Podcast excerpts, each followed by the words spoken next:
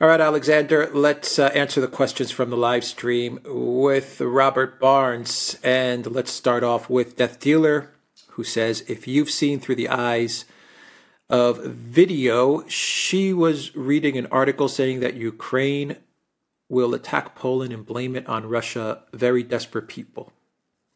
yes, they are becoming increasingly desperate people. They've already done that, of course. I mean, I don't know that they did it intentionally, but there was that business of the missile that fell into Poland, which it was subsequently and conclusively established was a Ukrainian missile, and of course they blamed it on Pol- uh, on Russia, and the Poles were very angry about it.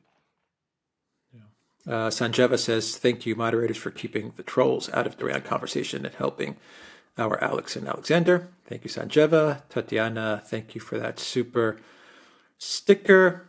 Abdi says, Cry for me, Argentina. Fragments of USSR says, Alexander, in the spirit of the movie Carnival Night, let me congratulate you on the disaster as a British citizen. It must have been most reassuring to find out that the epitome of political prowess, Lord Hug a Hoodie Cameron, is back.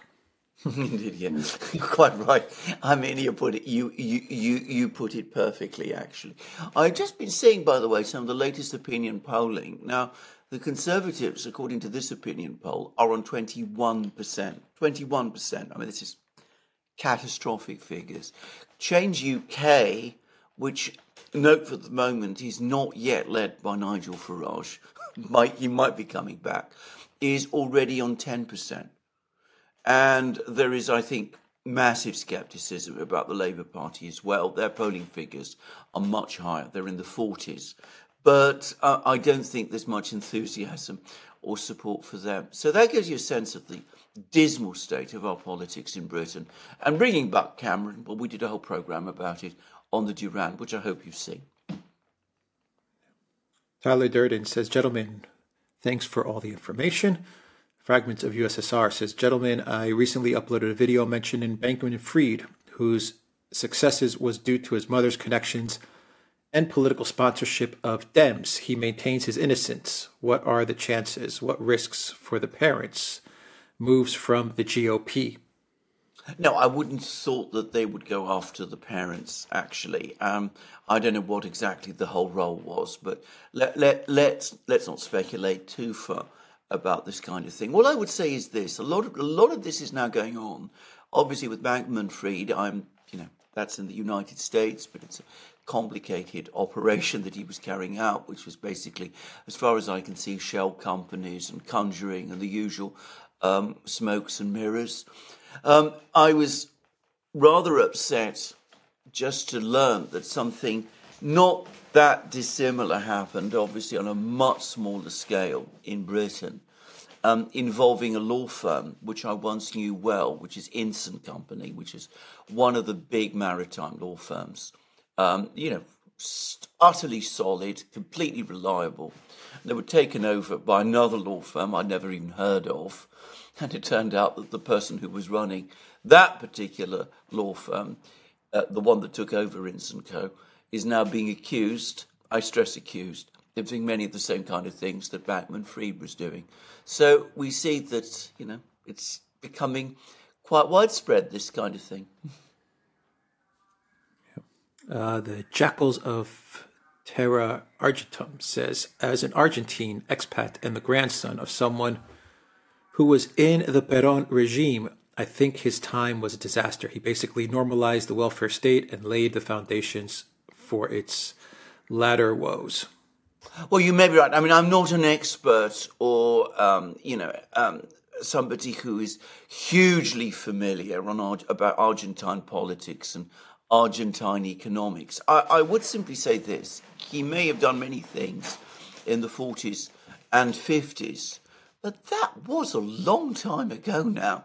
And the fact that you know Argentina hasn't been able to sort itself out since then suggests to me that there is some deep structural problem going on in Argentina which I don't pretend I fully understand. For the record, by the way, since we did the, prob- the program with Robert, it's become increasingly clear to me that Milei is not going to be quite the radical break that we all expected. apparently, he's now going to retreat on his pledge to completely dollarize the economy. He's meeting with uh, uh, Mauricio Macri, the former president. Macri is picking most of the ministers, so far as I can see, in Milei's government. It looks to me more of the same, um, which I have to say, I'm surprised and a little disappointed about. Disappointed because I did think that it would be some kind of change, but there it is. Red Viking says, How come many libtards love the Ukraine war but not the Gaza war? The massive demonstrations was not seen against the proxy war against Russia. Well, that's exactly true. Um, there's a straightforward reason for this, actually. It's not very complicated to understand, which is that uh, Russia is the enemy of the uh, uh, of the liberals. I mean, you know, it represents you know traditional values, Christianity, all kinds of other things, masculinity, all these kind of things. We won't go into too many details, but that's that's their perspective, and um, of course, the Palestinian cause is a very fashionable one amongst the same kind of people and has been for a long time. And if you want to understand why, and I, by the way, this isn't about the Palestinians, any comment about them. I mean, it's just a simple comment now about liberals. But if you want to understand why they like the Palestinian cause, think about the way they em- embraced BLM and all that that represented. Sanjeva says, uh, this is one of two, actually. So um, let's start. Sorry, Alexander, for once I disagreed with your analysis in regards to the outcome of Islamic conference. I think the corruption and ineptness existing in most of these countries wasn't taken to it wasn't taken into account. Uh, most of these governments, propped up by the USA too, their children live in the West too. I think the most recent conference followed this pattern to pander to popular anger, unlikely, unlikely for the conference to follow through. I don't. I don't agree with this, but I mean, you know, we'll just have to see which one of us is correct. I mean, I've made my own feelings about this very clear. I think that, on the contrary, it has been a much more sophisticated and uh, um, clear-headed approach by the Islamic Conference than one we've seen up to now, and I think it is having an effect. Um, my own my own view is that the Biden administration is in a corner, and they know it, and they don't really have an answer to it.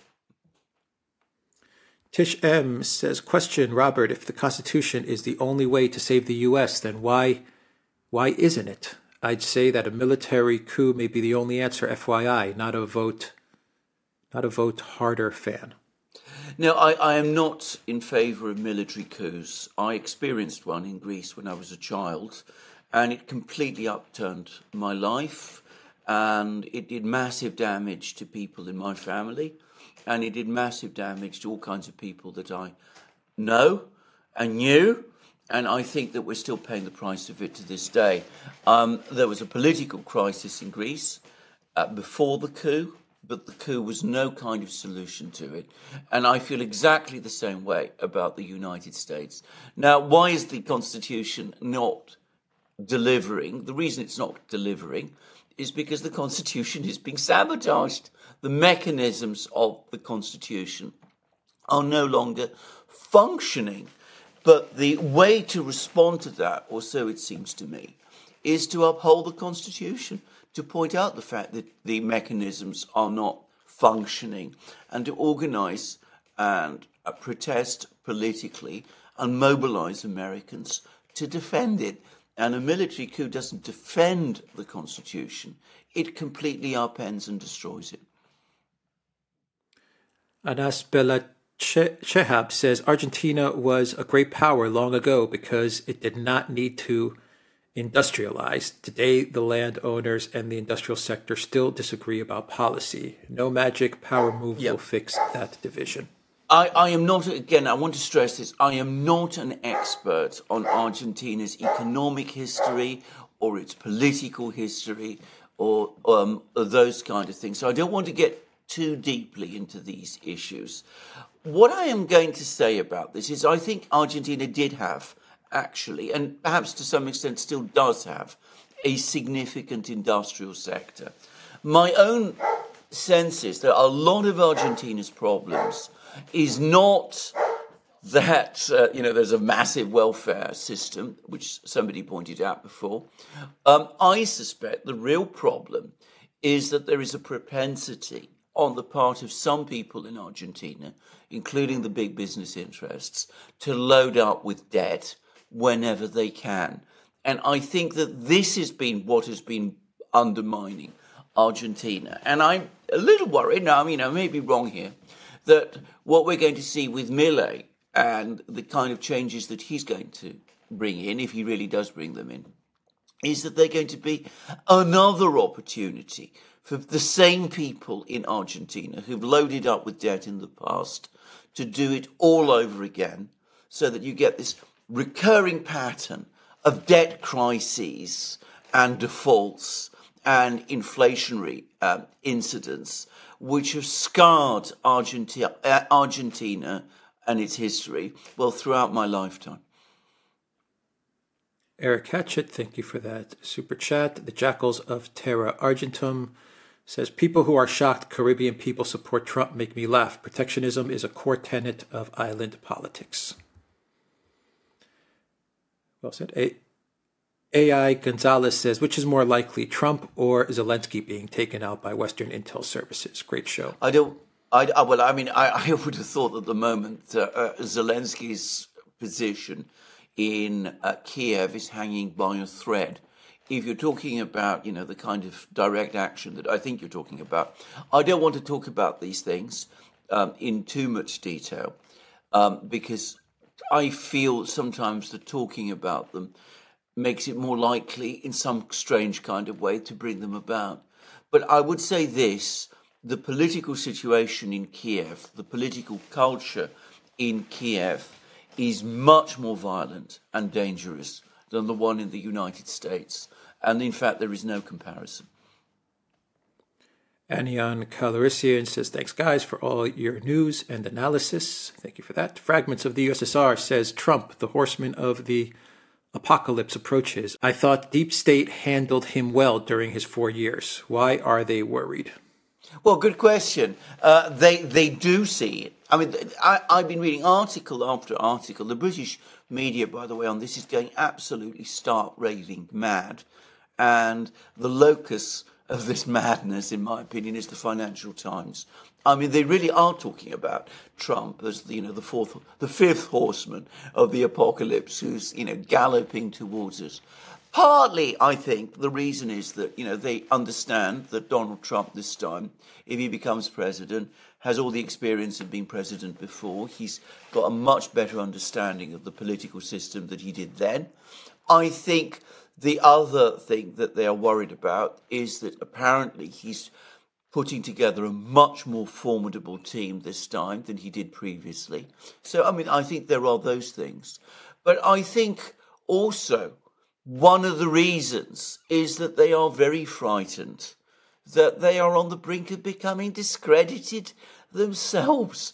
That if Trump wins the election this time, the entire, um, you know, caravan, you know, the Clinton, Biden, liberal caravan, will have once and for all followed, fallen off a cliff and there might not be an examination, there might not be a comeback, or at least not in the same sense, because people will be so angry and disgusted with them, and that there might this time be a proper accounting. Now, whether any of that's going to happen is another matter. But remember, if you've been doing all kinds of strange things in the background, you're always worried, you always feel insecure. So the sight of somebody who might you know, change that, bring bring you to account, it's always going to make you very, very frightened and very nervous. And that makes you, by the way, also very dangerous. Annan Calorician, thank you for that super sticker. Salila, thank you for that super sticker. The Jackals of Terra Argentum says, as a general rule, bureaucrats are bureaucrats because they're incapable of surviving outside of mediocrity, so always vote against their interests for the health of your republic, Argentine you, saying. You are very profoundly right. Having worked close to uh, close to um, bu- well within bureaucracies, state bureaucracies, and by the way, private bureaucracies as well. My my father used to, who had to deal with bureaucracies in the EU. He was constantly having to go to the EU and to um, in Greece and in other places, and even in the United States. He re- used to refer to the to um, bureaucracies as the apsychoteras, this soulless monster. It's very difficult to convey. Uh, um, the force of that in English, by the way.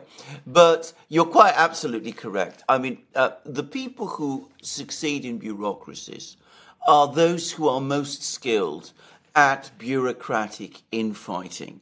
And as a grizzled veteran of all of that, I can tell you it is exhausting and completely demoralizing if your inclinations are not uh, in that direction.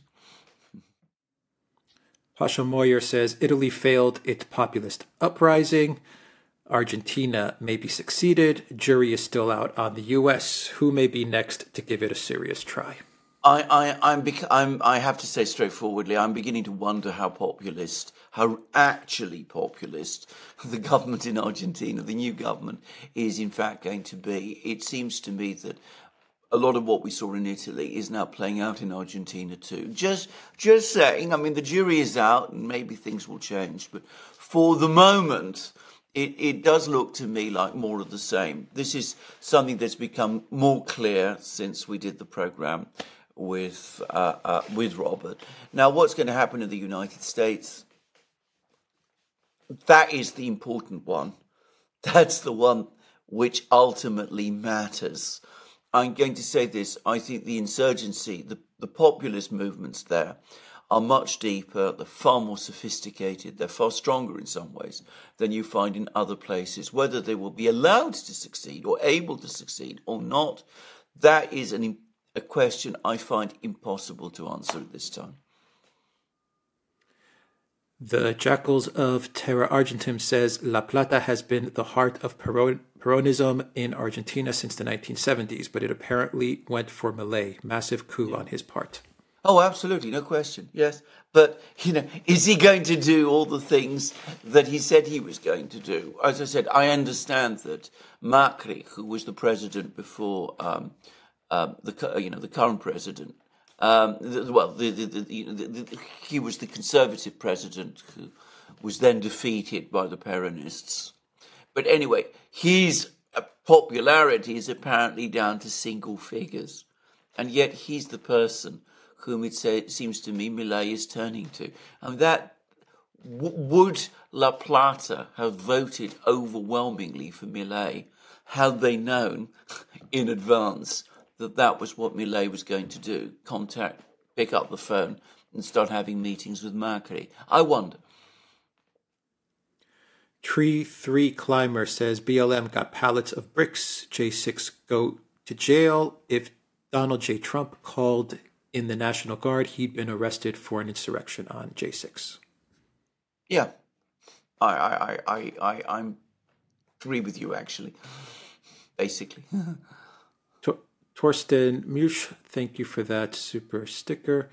Divine Insurgent said, Do you have live streams anywhere else? Maybe Odysee. I'm getting sick of all the adverts on YT. Yes, we are on Odysee with live streams and Rumble as well. Elza says, It looks like today democracy is the biggest threat to democracies in the West. That's beautifully put, yes. I mean, of course, you know, you've got to distinguish between democracy and our democracy as certain people in the Democratic Party and the uh, in Britain and in Germany uh, refer to it. Our democracy is not quite the same thing as what you and I think of when we talk about democracy. Abdi Yamochari says, if you want to know who rules over you, just look for who you are not allowed to criticize, Voltaire. Absolutely true. Tree, that is so correct. Tree, th- Tree Three Climber says the Pentagon can't account for two to three trillion dollars. Oh, certainly. Well, some loose change. I mean, you know, you can't expect them to keep an accurate uh, a record of such tiny amounts of money. Just saying. Mark uh, Bumgardner says, Thank you, gentlemen. Tatiana Carmitchell, thank you for that super sticker. Controlled Demolition says, I got the same shirt as Alexander on. Thank you, Duran, for your example of excellence. Uh, OMG Puppies says, Have you all commented on events in Spain, the so called socialist coup? Well, yes, we have. I mean, we did it extensively in our live stream. And it's still playing out, by the way. There is a great deal of uh, anger in Spain about this, and all the usual people are defending Sanchez. But I, I wonder whether this government is going to survive very long, actually. Um, J.H. Scott 6, thank you for that super sticker. Joanna, thank you for that super sticker. Life of Brian says there's no advantage to Trump going all in for Israel after the death of Adelson. Trump's whole advantage is that he isn't a Republican. Well, we will see what uh, Trump does. I mean, I think Trump, as a human being, as a you know individual, has very, very strong sympathies for Israel. And, you know, don't just think that it was purely political calculations that decided him to take the line, the line that he did. So, um, I mean, I, I've seen photos, for example, of his office in Trump Tower, and you know, there's the, was it the menorah, the candle with the, uh, the, the, the, the, the, candle, which is a representation of the one that was there in the temple. It is there, and of course, he has a Jewish son-in-law. I, I think this is a very strongly philo-Semitic, pro-Israel individual, viscerally. Uh, Mark 2112 says U.S. presidential elections will be postponed temporarily, kind of like the Patriot Act was temporary. Mm. Uh, very, I, I'm not sure how that is possible, legally and constitutionally speaking. Bear in mind, the United States has always had elections, even in wartime. Just saying. Uh, Capuchan's channel says you are confusing liberals with leftists. I, well, interesting point, actually. I mean, to be honest, liberals and leftists are so completely different today from liberals and leftists that I remember once upon a time that I, I, I'm struggling. I'm struggling to keep up with these labels nowadays and what they mean. Mm-hmm. Uh, Natalie Joe says Barnes is a modern time philosopher on par with Socrates and Plato. Oh. Very nice compliment.